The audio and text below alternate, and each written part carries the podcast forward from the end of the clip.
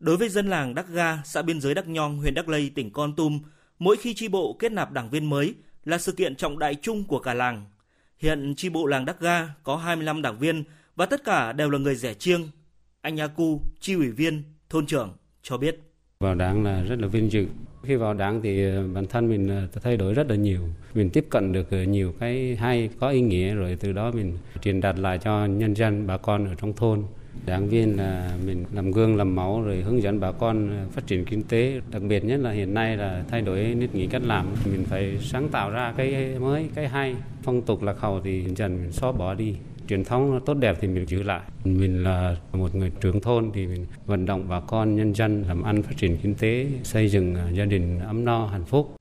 Xã biên giới Đắc Nhong được huyện ủy Đắc Lây đánh giá là một trong những địa phương làm tốt công tác phát triển đảng vùng dân tộc thiểu số.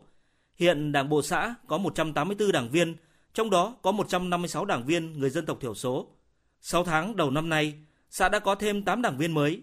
Ông An Năng, Phó Bí thư Đảng ủy xã Đắc Nhong khẳng định, trong năm nay, chắc chắn Đảng bộ xã hoàn thành mục tiêu phát triển 15 đảng viên mới. Một trong những kinh nghiệm của Đảng bộ là quá trình xét duyệt hồ sơ phải đảm bảo kịp thời và chính xác. Khi chi bộ xét trình lên, chúng tôi xét càng sớm càng tốt. Chúng tôi là họp ban chấp hành hàng tháng, một người hai người chúng tôi cũng trình lên. Những người sau thấy làm nhanh, xét nhanh, đúng và chính xác. Sau này người ta phấn đấu vào đảng là nhiều hơn. Nếu chúng ta mà để tồn tại hồ sơ, chỗ này là một tuần hai tuần, chỗ kia một tuần hai tuần là mất cả năm chưa xong được. Đắc Lầy là một trong ba huyện điều kiện kinh tế xã hội khó khăn nhất của tỉnh Con Tum. Toàn huyện có gần 90% dân số là người dân tộc thiểu số. Nhờ thực hiện tốt công tác xây dựng đảng ở vùng dân tộc thiểu số, đến nay huyện có hơn 2.700 đảng viên, trong đó trên 1.800 đảng viên là người dân tộc thiểu số, chiếm tỷ lệ trên 66%. Ông Hoa Phương, Phó Bí thư huyện ủy Đắc Lây cho biết, huyện ủy đặc biệt quan tâm chăm lo củng cố tổ chức cơ sở đảng và phát triển đảng viên ở các thôn làng. Từ các hoạt động ở cơ sở, kịp thời phát hiện, bồi dưỡng nhân tố điển hình để kết nạp vào đội ngũ của Đảng và cùng với đó là nuôi dưỡng niềm tin, tình cảm của đồng bào dân tộc thiểu số với Đảng. Chúng tôi phân công các đồng chí là thường vụ ủy, rồi cấp ủy phụ trách địa bàn xuống để nắm bắt tình hình và hướng dẫn theo dõi những quần chúng ưu tú, người dân tộc thiểu số. Đảng viên là những người đứng đầu, là những người làm gương cho quần chúng. Việc mà phấn đấu vào đảng, đặc biệt là khu căn cứ cách mạng, họ muốn vào đảng để là phục vụ nhân dân, phục vụ quê hương đất nước của mình. Bởi vì cha mẹ họ hồi xưa cũng là người mà tham gia cách mạng.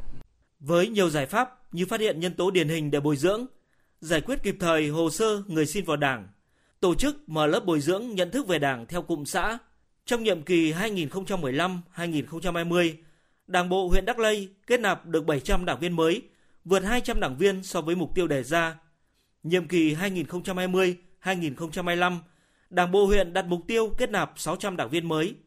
Ngay trong năm đầu tiên thực hiện nghị quyết, Đắc Lây đã kết nạp được 143 đảng viên mới.